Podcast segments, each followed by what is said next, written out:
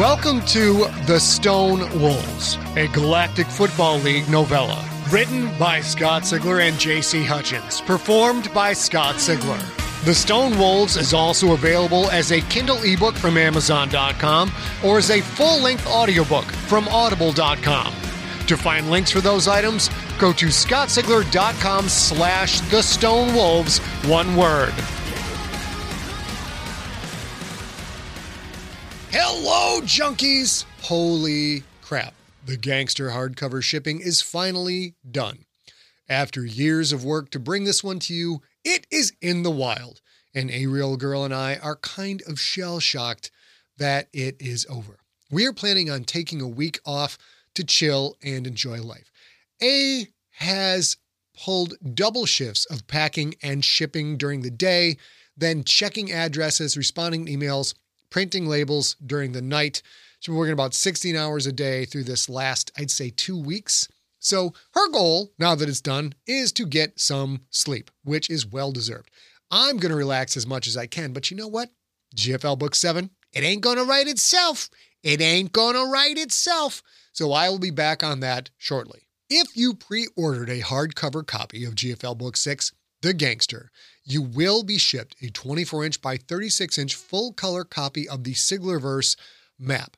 Those should start shipping this week, this week being the week of October 3rd, 2021. They are being shipped by Scott E. Pond, Empty Set's in house graphic designer and the creator of said map. Now, it might take the maps a bit of time to reach you. Do not panic. If you don't have your Siglerverse map by October 31st, 2021, that's Halloween, then email info at emptyset.com. But don't email us before that. These things take some time, and the U.S. Postal Service has been mysteriously slowed down again, so please be patient. That is all the news that is fit to print. Let me get you caught up on the story, and then I'm going to go take several naps, and they will be delicious.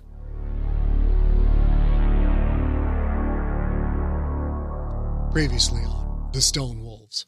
In the first episode, we saw the killer in all his violent glory, tearing through the enemy like a bullet through paper.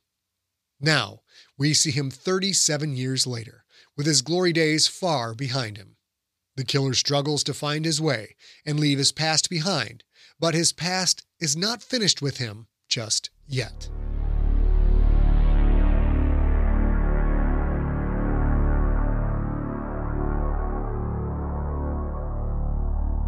Chapter 2 The Butthole of a Butthole. 37 years later. Wilson 4 is about 20% larger than Earth. It is sparsely populated, however. Where Earth boasts over 18 billion sentients, Wilson 4's population is just over 4 billion, which means that Wilson 4 has a lot of uninhabited space. The planet has eight continents. The continent of Panmore is the most densely populated, containing well over half of the planet's citizenry, as well as the city of Ruffland, home to the Ridgebacks of Dino-Litian. The continent of Naraza, on the other hand, is both the largest continent and the least populated. A sprawling place full of untouched frontier, small towns, and landowners of modest income who still own everything they can see from their homes. But Naraza is also host to more than a few megacorp complexes and to gangs that can operate with so much impunity, they are basically fiefdoms controlling the lives of everyone based within their borders. Naraza is lawless, unless one counts the law of the jungle. That particular court system is very much alive and well in Naraza. Mayhem, terrorism, and blackmail are regular occurrences. The murder rate on the continent, when it can be measured at all, which isn't often, averages around 50 per day. The terrain of Naraza is an unlikely mashup of deserts, practically bottomless canyons, and impossibly tall rock spires. Unpredictable storms of Veil, a luminescent dust like mineral unique to Naraza, often sweep across the desert at night, drenching the dunes in a swirling, surreal glow. In microdoses, Veil is a natural hallucinogen. But woe awaits sentients who find themselves in the midst of a full on Balestorm. It's not uncommon to hear about populations of entire villages caught unawares by the glowing sandstorms, murdering one another in the streets after a blissful, epic 15 minutes of tripping balls. Naraza is the butthole of Wilson 4. And if the butthole had a butthole of its own, that butthole would be the southeastern township of Riss, home of the desperate, the hunted, the soul broken, the sentients who want to live free, the ones who want to hide from the rest of the universe. In Riss, those who actually have a few credits to spare spend them at the Careless Whisper Saloon. The saloon is not a place of good cheer. Killian Carbonaro sat at the bar, alone, content to simply stare at the shot of whiskey the one armed heavy G bartender had poured him a half hour ago. Killian dared not drink it. The liquid looked and smelled like motor oil.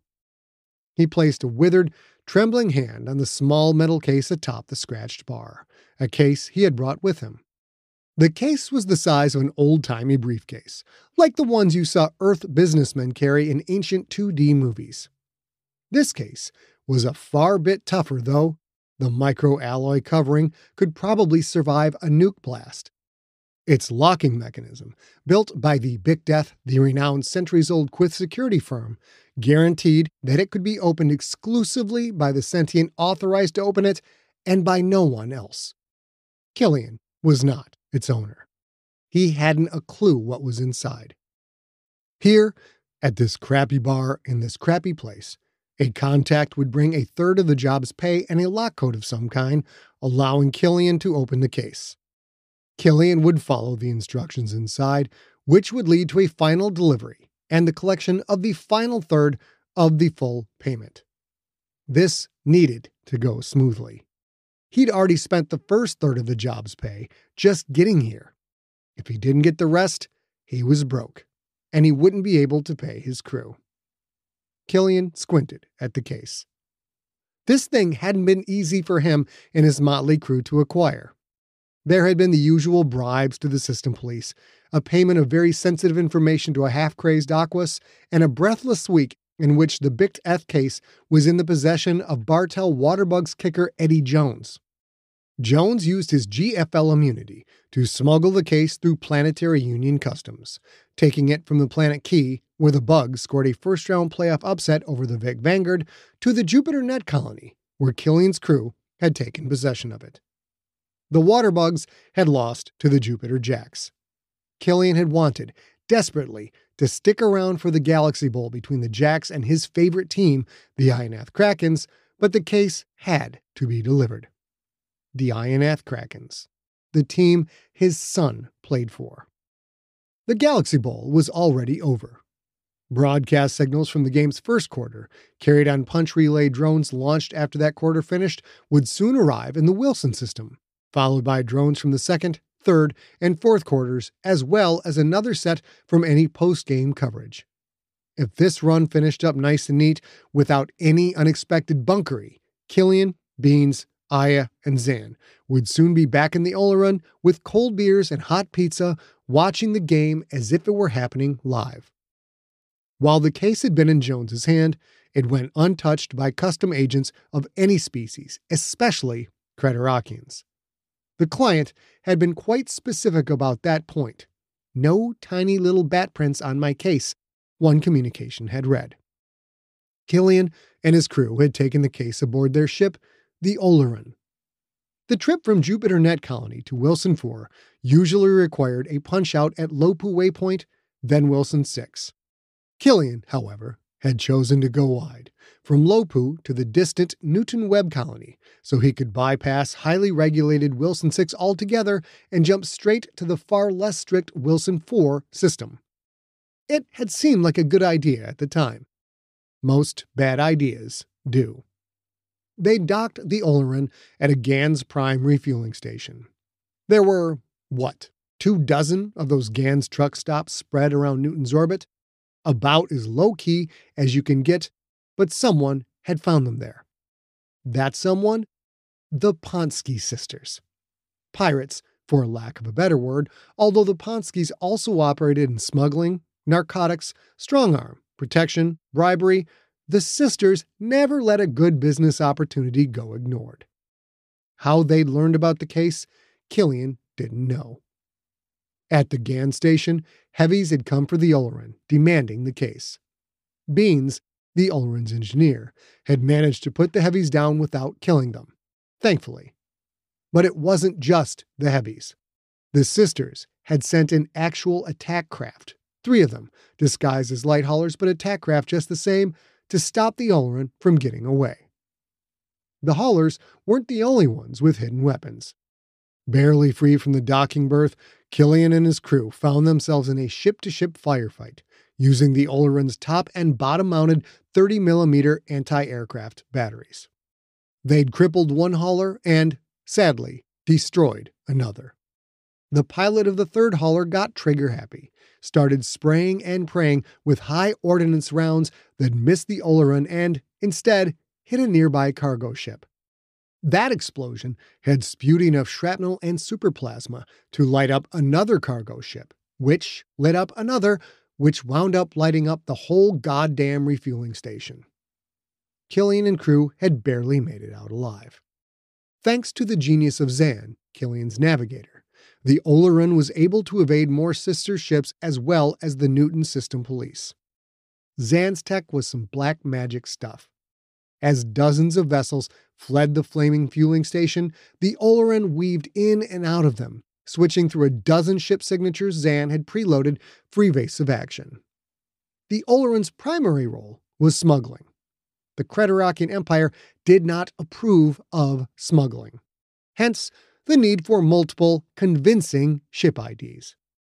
Other smugglers utilized the same identity hiding strategy, of course, but not at the level the Oleron could. Zan was one of a kind. Once away from the station, Aya went to work. The newest member of the Oleron crew, Aya was to comms what Zan was to navigation and ID tech. Aya had flooded the dark waves with disinformation about the GAN station incident. She made her work seem simple, yet she had powerful juju. The sisters were currently chasing a half dozen ghost sightings of the Oleron, some in League space, some in Union space, and one all the way out in the Purist Nation for good measure. Good luck with that one, Ponskys. The sisters wanted whatever was in the case. Killian didn't know what that was. Even if he'd wanted to open it, he couldn't, not without destroying what was inside. And if that happened, he didn't get paid. If he didn't get paid, his crew didn't get paid. Killian's fingers drummed a pattern on the case. His contact was almost an hour late. It made Killian twitchy to sit here so long. Four patrons in the bar, plus the one armed bartender. None of them looked like much, but some of Killian's scars were lifelong reminders that when it came to dangerous people, looks weren't everything. He stared at his drink. Could it really taste as bad as it looked? Killian wanted booze lusted after it. Sometimes the Nazdor wasn't enough to control his anger. Sometimes he needed a little help from his buddy Al Key Hall. Screw it. He downed the shot. No, not motor oil. Motor oil tasted much better. Killian grimaced. All this for a stupid, shucking metal case and for another third of a payoff that would barely cover the ever increasing costs of this job. His combud crackled to life, providing a voice that only he could hear. Our contact has arrived, Zan said. Game time. So close to finishing this damn job and getting paid. Killian felt his mind slip into an all too familiar mode, much like one slips on a favorite decades old leather jacket the creaking, cracked comfort of it, the familiar musk of the hide, the intimate knowledge of its hidden pockets and what they contained, and he felt his senses peak. He had carefully cultivated a life that was largely boring. Moments like this, or say moments when converted cargo haulers were shooting at you and the fueling station blew up behind you, brought back a whiff of the bad old days. Without turning his head, Killian glanced left at the saloon's batwing doors. He resisted the urge to roll his eyes. The contact was 17, 18 at best. Might as well have had the word local tattooed on his forehead. There was no way the gangly backwater in the threadbare trench coat swaggering toward Killian had enough cash or cachet to be the owner of the Bict Eth case on the bar. Hells, the kid probably didn't even have the sense to know what a Bict Eth case was.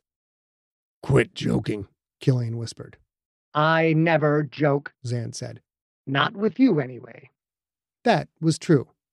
Then get it together up there, Killian said, eyes flitting toward the pub's rafters. The sand must be messing with your optics. You've made a mistake. I do not make mistakes. Not anymore. This was also true. The bigger the mistake, perhaps, the bigger the lesson. And no one, ever, had learned a bigger lesson than Zan had. The human male has the right bio reading, Zan said. Also, a subdermal chip pinging at the frequency our contacts gave us, and my scan says he is armed. Knife in a spring loaded wrist holster. Killian gritted his teeth. He forced a smile as the youngster approached. Killian meant for his smile to appear warm, disarming, but it was hard to forget that Aya had said it made him look constipated. The kid stopped a foot away from Killian. He stared at the case. Yeah, he was a local, all right, only a native Nirazavi would wear a constellation of little metal spikes on his face. Nirazavi inject a ficonite spike in their skin for every year they've lived in the desert. The kid had obviously never left home. Killian tilted his head toward an open stool on his left. Have a seat. The youngster regarded the older man, then sneered. His teeth had an eerie purplish green tint to them like mother of pearl. Not just a native, but a long-time Veil user as well. He was probably buzzing right now. Huh, the kid said. I figured you'd be a real tough guy, not a gray haired old fart. You look like something a spider bear shit out. Like the forced smile, Killian's hunched posture was also an affectation. He sat that way on purpose, to make himself look far smaller than he truly was. Yeah, I've had better days, Killian said. You've got me there. Killian absently thought about the Nazdor coursing through his own veins, medicine that dulled his emotions, reflexes, and senses. The drug was rare, illegal in most places. Not in the Purist Nation, though, where it was used to keep the more violent miners under control, keep them working. He'd been on the stuff for decades. Such containment had a price, of course. At just under seven feet tall, Killian typically loomed over most other sentients. But Nazdor diminished him. It made his dark skin look strangely sallow and withered. He appeared bone tired, which, in truth, he was. Without the drug, he looked like someone going on 45. With it, more like 65. There were other side effects. Killian felt half asleep most days, a half second behind the rest of the world. This molasses life was his secret. To everyone else, he danced to the same beat they did, in perfect sync with his compatriots. But Killian had lived lifetimes being at least five seconds ahead of everyone else, not a half second behind. With or without the Nazdor, though, he could crush this cocksure backwater skull with one hand. But no need for that now. He was here to deal, not kill. In the climate ravaged world of 2072, the city of Pura stands as a miraculous green haven. Pura is a geoengineered paradise that protects its fortunate residents from the global catastrophes of heat domes, fires, floods, and droughts. In a time when the world outside is unsafe, it's vital for Pura's existence that people rally behind the purpose of the city, and Demetria Lopez, head of the city's public relations, tirelessly promotes its idyllic image but when she stumbles on a dark secret that, if exposed, would be the downfall of Pura's existence, she must decide who and what she's willing to protect. From Wondery, the makers of Academy and Doctor Death, The Last City stars actors Rhea Seehorn, Jeannie Tirado, and Maury Sterling. Follow The Last City on the Wondery app or wherever you get your podcasts. You can binge all episodes of The Last City early and ad-free right now by joining Wondery Plus.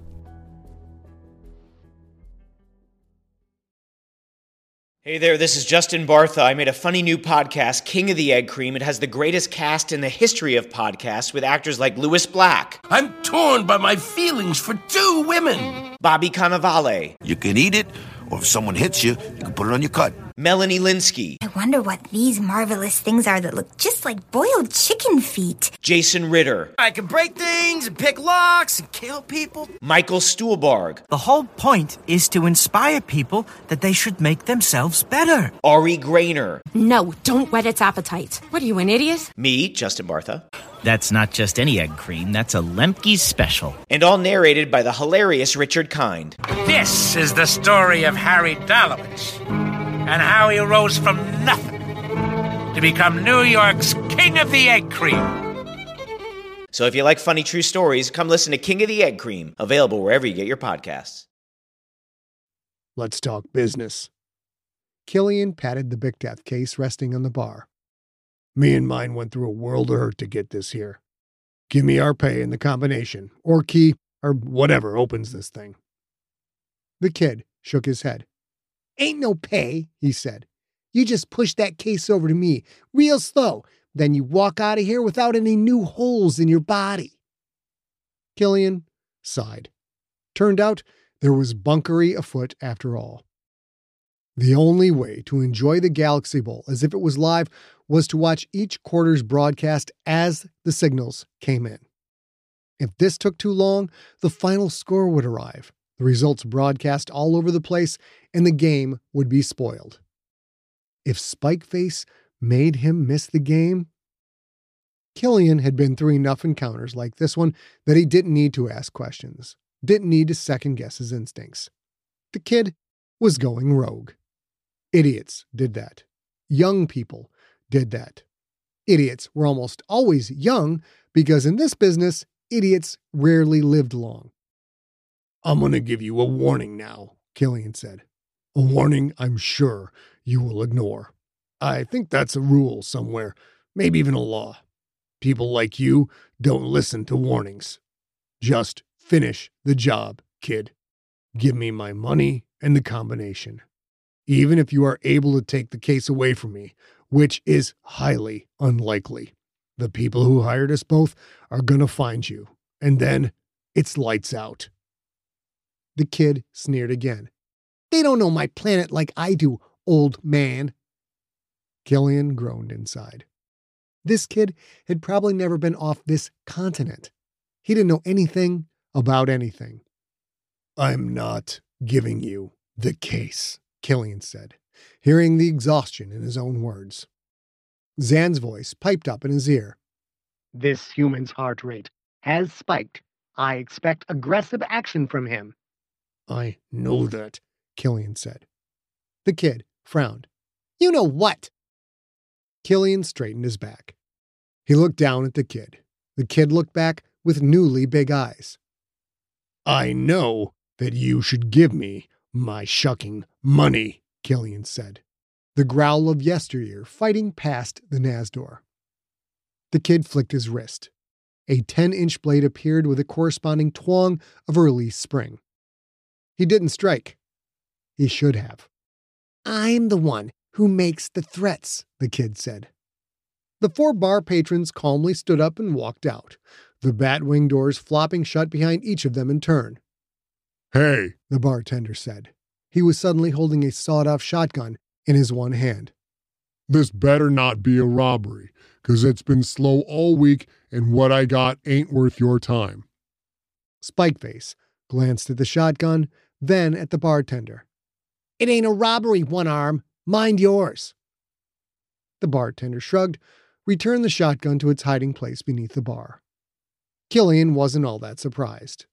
If the fight didn't concern the bar itself, the bartender didn't want to take out the punk and draw some endless ring of fire.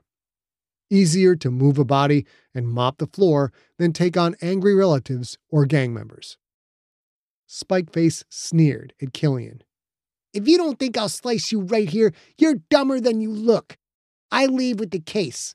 The only question is if you walk out of here in your own power or you get carried out.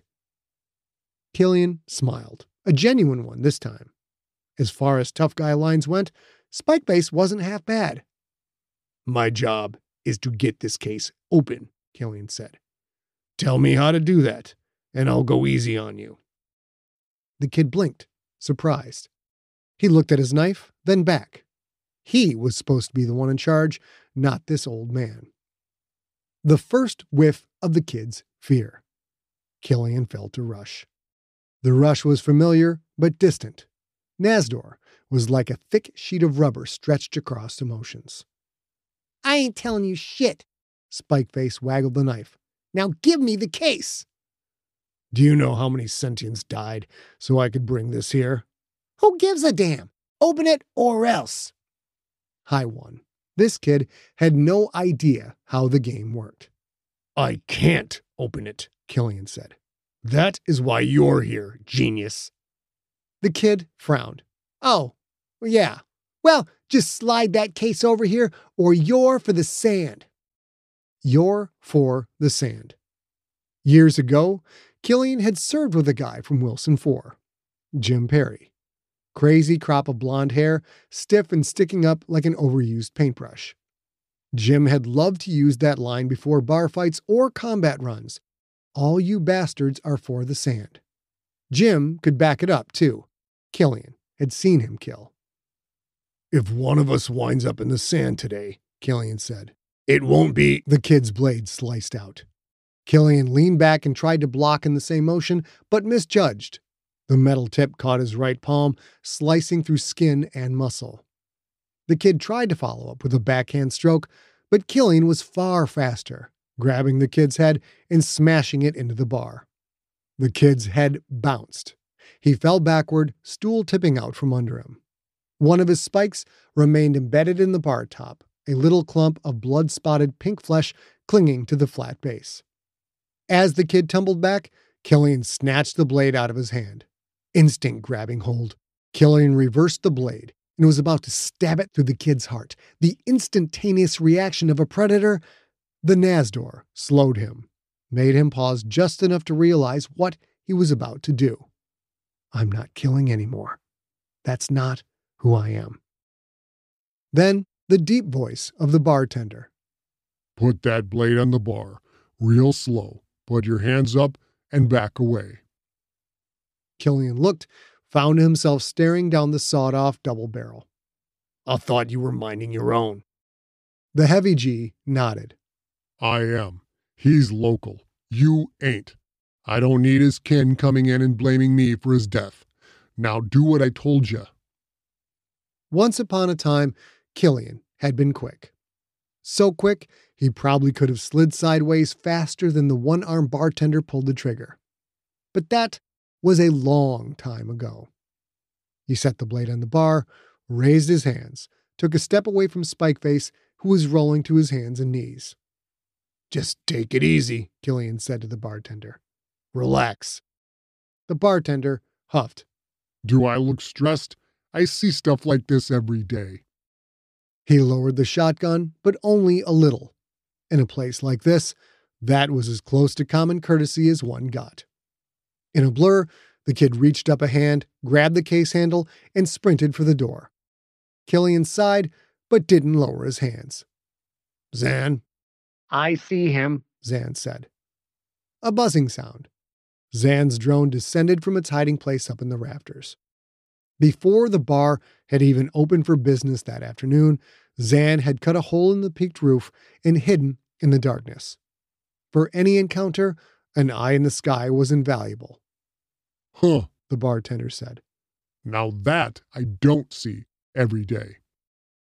Zan's drone was about as long as a baseball bat, the undercarriage sporting an array of mechanical arms. It resembled a misshapen, mismatched metallic dragonfly, save for one key detail. A children's teddy bear covered the drone's head, the brown furred toy held in place by a liberal wrapping of duct tape. Killian cringed at the sight of the stuffed animal. He'd asked Zan to stop doing that during ops, but, as with most things, Zan listened only to Zan. That bear is stupid, Killian said. Your mother is stupid, Zan replied through speakerphone that ran the drone's length. Do not denigrate my attempts to make myself more approachable and endearing to less intelligent life forms, like yourself. Tell Aya and Beans to handle the kid. Already told them, she said. A plop, plop, plop sound. Killian looked at his hand, saw blood dripping from his sliced palm down to the bar's scuffed floor. He cut you, Zan said. Perhaps you are getting old. That got a rise out of Killian. You know damn well how he got me. If I wasn't on the Nazdor, I'd. The entire bar would probably be on fire, along with the surrounding buildings and everyone in them, Zan said. I will take a few stitches over that. Thank you kindly. Twelve stitches, probably. On Killian's lifetime scale of 1 to 10 wounds, this barely registered a 0.5. He looked at the bartender. Can I borrow a towel? The bartender grabbed the towel dangling over his shoulder, threw it at Killian's face. Killian caught it. It was wet with spilled alcohol and who knew what else. Keep it, the bartender said. He nodded at Zan's bot. That mech made out of garbage or something? Killian shrugged. More or less. Schmeck, not mech, Zan said. It is a branding thing. The bartender jerked his thumb toward the door. Whatever. Time for both you to get the hell out. Killian wrapped the dirty towel around his cut, then walked to the Batwing doors, Zan's bot buzzing along beside him. Together, they headed out onto the nighttime streets of Riss. Once upon a time, when the Nazdor didn't dull his senses and his bloodlust, Killian would have seen that attack coming before the kid even began the strike. Strange, glowing lines revealed to Killian an array of coming threats, showed him where to strike, and a corresponding absolutely bizarre slowdown of time let him react faster than anyone around him. The dead sense, he'd called it. Sometimes it still came out, gave him faded warnings, but when it did, Killian was always on guard, because the dead sense was a part of another him, a him of the past, a him the Nazdor kept in check. Show me where the kid is, Killian said. Zan's Schmeck lowered to chest level. A panel on its back opened and a holo projector emerged. The projector flickered to life, beamed an image onto a cracked sidewalk shrouded in darkness, complete with the audio of the nighttime scene. Could be a street cam's view or something from the security system of a nearby business. The glowing hologram resembled surveillance footage shot from a high vantage point, revealing a section of the street not far from the saloon. The sand scattered pavement was practically empty, which made Spikeface easy to spot. He was dashing away from the pub, case clutched in his hand, his eyes looking back over his shoulder, watching to see if Killian was chasing him. If the kid didn't put his eyes forward and start looking where he was running, he was going to hit something. Which is exactly what he did. He ran right into Beans. The gangly youngster smashed into an eight foot tall, mismatched, mechanical, man shaped thing with such force he bounced off and tumbled ass over tea kettle onto Main Street's cracked asphalt. The case skidded across the pavement, leaving a sand smear trail. Spikeface looked up, shook his stupefied head as if he were in a cartoon, and then opened his mouth to speak. He coughed up a mouthful of blood instead. A few mother of pearl teeth came out with the red. Beans's inelegant makeshift mech, one of the unlikely contraptions of his own design that he called Schmecks, raised an arm and made a comical motion as if it were brushing dust off the spot where the kid had crashed into its metal chest. The arm's pistons groaned and whined as the Schmeck adjusted the shoulder straps of the big canvas rucksack it carried on its back. Killian heard the engineer cackling inside the Schmeck's chest. What a dork, Bean said. Maximum dorkage. Yep, yep, yep. The kid managed to get to his feet. Knees wobbling, he tried to scream something at Beans' Schmeck, but Killian only heard guttural mushmouth nonsense. He almost felt sorry for the poor shucker. Almost. Don't let him go, Killian said. We need him. The kid whirled to run away and stopped cold. About a dozen feet ahead of him stood Aya, the Oleron's comms expert. Barely over four feet tall, she hefted an orange, stubby air cannon in both arms. Killian could have wielded the weapon with one hand, but the thing was almost as big as she was. The gun's orange somehow looked more sinister than her rare amethyst colored skin. You shouldn't have cut my friend, Aya said. It's Hapananana. The girl spoke in slang more often than not. Killian didn't understand most of it. Hapana was no in Swahili, the nana maybe added because it rhymed. The dry, short, loud clack of the gun firing. A blur of something moving faster than eye or camera could track. The kid cried out, dropped to the ground, small rubber balls bouncing around him and off the walls of the building behind him. As he lay there, moaning, a streak of blood across his forehead from the spike still embedded in the bar top, the rubber balls slowly rolled across the pavement toward Aya. They picked up steam, rolled faster. She knelt. The balls bounced up and into an open pouch on her hip, a pouch connected to the gun by a flexible tube that was the same diameter as the balls themselves. Beans had made her the weapon. Aya called it her tough luck gun. Killian insisted everyone's primary weapon be non lethal. The tough luck gun qualified, but getting hit by a cloud of hard rubber balls certainly didn't look like fun. Beans reached down, grabbed the kid's foot, and dragged him to the sidewalk. The streets were empty, but that wouldn't stop some joyrider from racing a grav sled in the wee hours of the morning. Killian gave Zan's drone a curt nod. Let's catch up. The holostream switched off. A few stragglers, drunken humans, and stumbling drunk Quyth workers wandered the dark streets, but there wasn't much in the way of nightlife. Killian and Zan quickly caught up with Aya and Beans. Beans held the case handle in one big metal hand and had one big metal foot atop the bleeding kid's chest. Spikeface had given up the fight. He lay there, head on the pavement, staring up at the mismatched machine holding him in place. Hello again, old chum, Killian said. I'll need that code now. And our money. The kid groaned. Oh, I ain't got no money. The contact said your payment is in the case which was why the kid went rogue. Of course. Killian had seen enough humans afraid for their lives to know when one was telling the truth.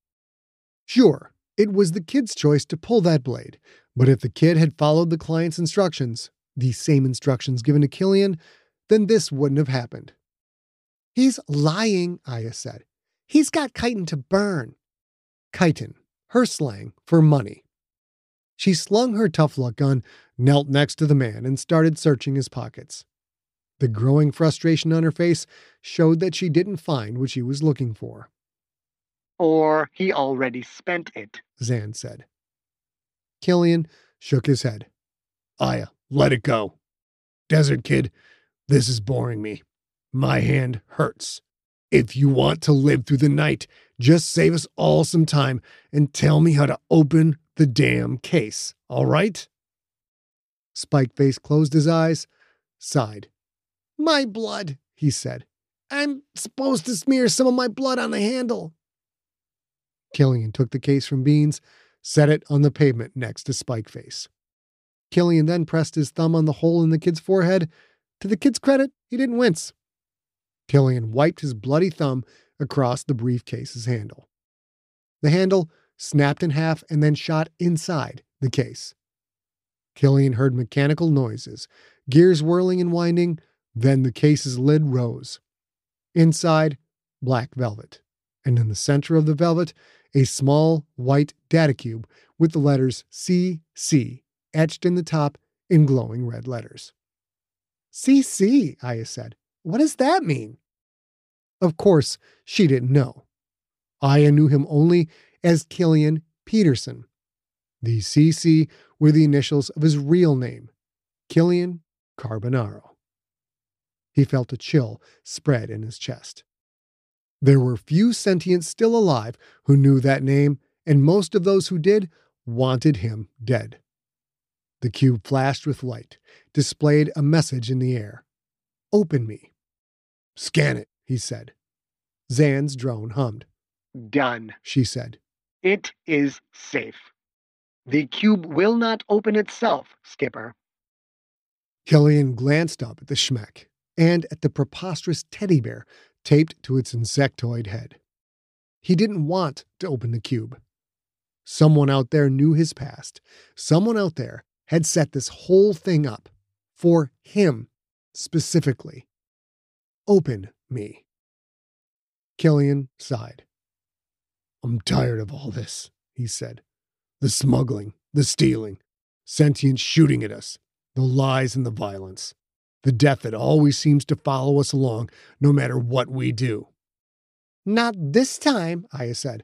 This one's still breathing. She tapped the barrel of her cannon against Spikeface's forehead. Tunk, tunk. Had she already forgotten the GAN station? How many sentients had died there? Was it 15 lives lost? 20? That eagerness on her amethyst colored face, her burning desire to follow the adventure. Yes, she had forgotten the collateral damage, as only a 20 year old could. If you want to walk away and retire, Zan's hovering Schmeck said, I will retire with you. Of course, we will not have much to live on, considering that we are missing two thirds of the pay for this job, and the ship's credit is maxed out. Everywhere. Retire on no money? Hard to believe that after all these years, all the runs, and all the jobs, that he was broke.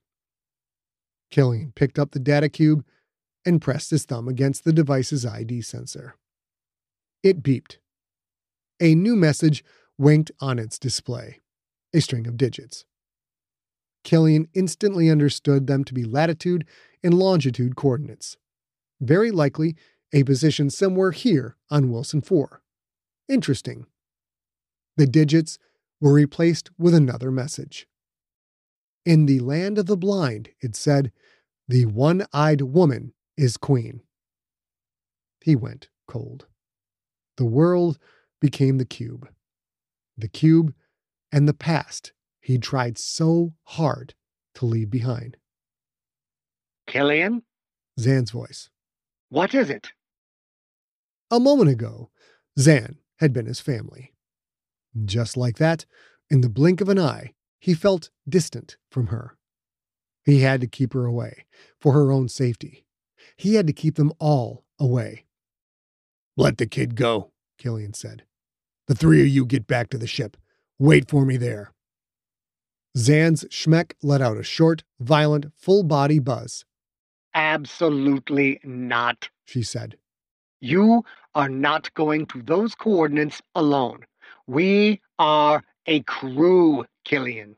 We stand by you. Comforting words. He'd had a family once.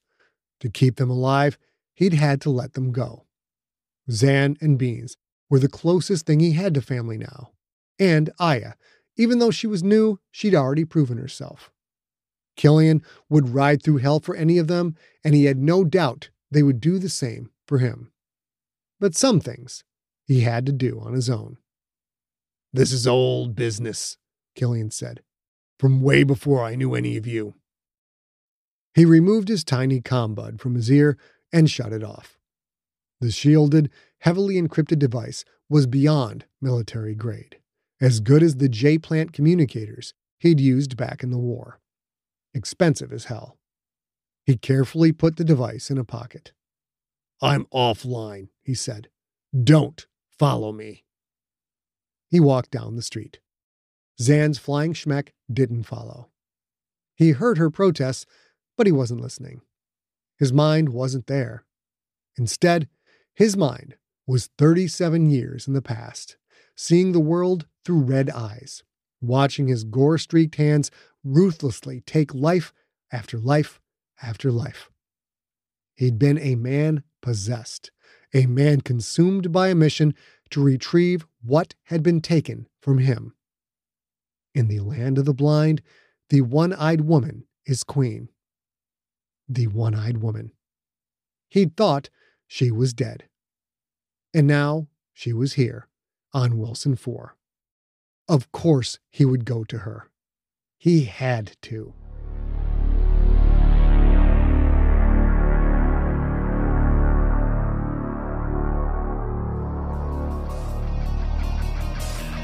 You have been listening to The Stone Wolves, a GFL novella, written by Scott Sigler and JC Hutchins, performed by Scott Sigler. Follow Scott on Twitter and at Instagram, where he is at Scott Sigler, and on Facebook at facebook.com slash Scott Sigler. The Stone Wolves was directed by A. Sigler, engineered by Steve Riekeberg. Copyright 2021 Empty Set Entertainment. Theme music is the song Battle Cry by the band Super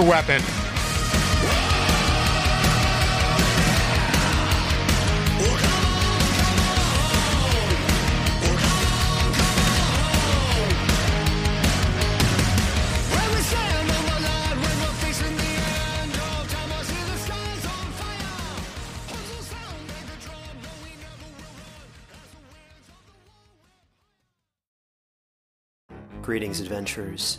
Today we're excited to introduce you to a new story Dark Dice, a horror podcast that blurs the line between actual play and audio drama, where the story is determined by the roll of the dice. Six adventurers embark on a journey into the ruinous domain of the Nameless God. They will never be the same again. One of the players is not what they seem after a doppelganger, a creature that can assume the form and voice of whatever it kills, infiltrates the team. As the players are picked off and replaced one at a time, can they figure out who the monster is before it's too late? Can you? Here's a quick example of what our show sounds like. The uh, shambler with the jar of liquid inside of him. Soren Arkwright let loose an arrow that cracked the glass, passing through the spine of the creature.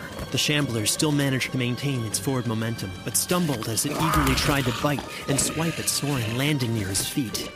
As Jeff Goldblum has now joined our cast, Dark Dice is available however you listen to podcasts.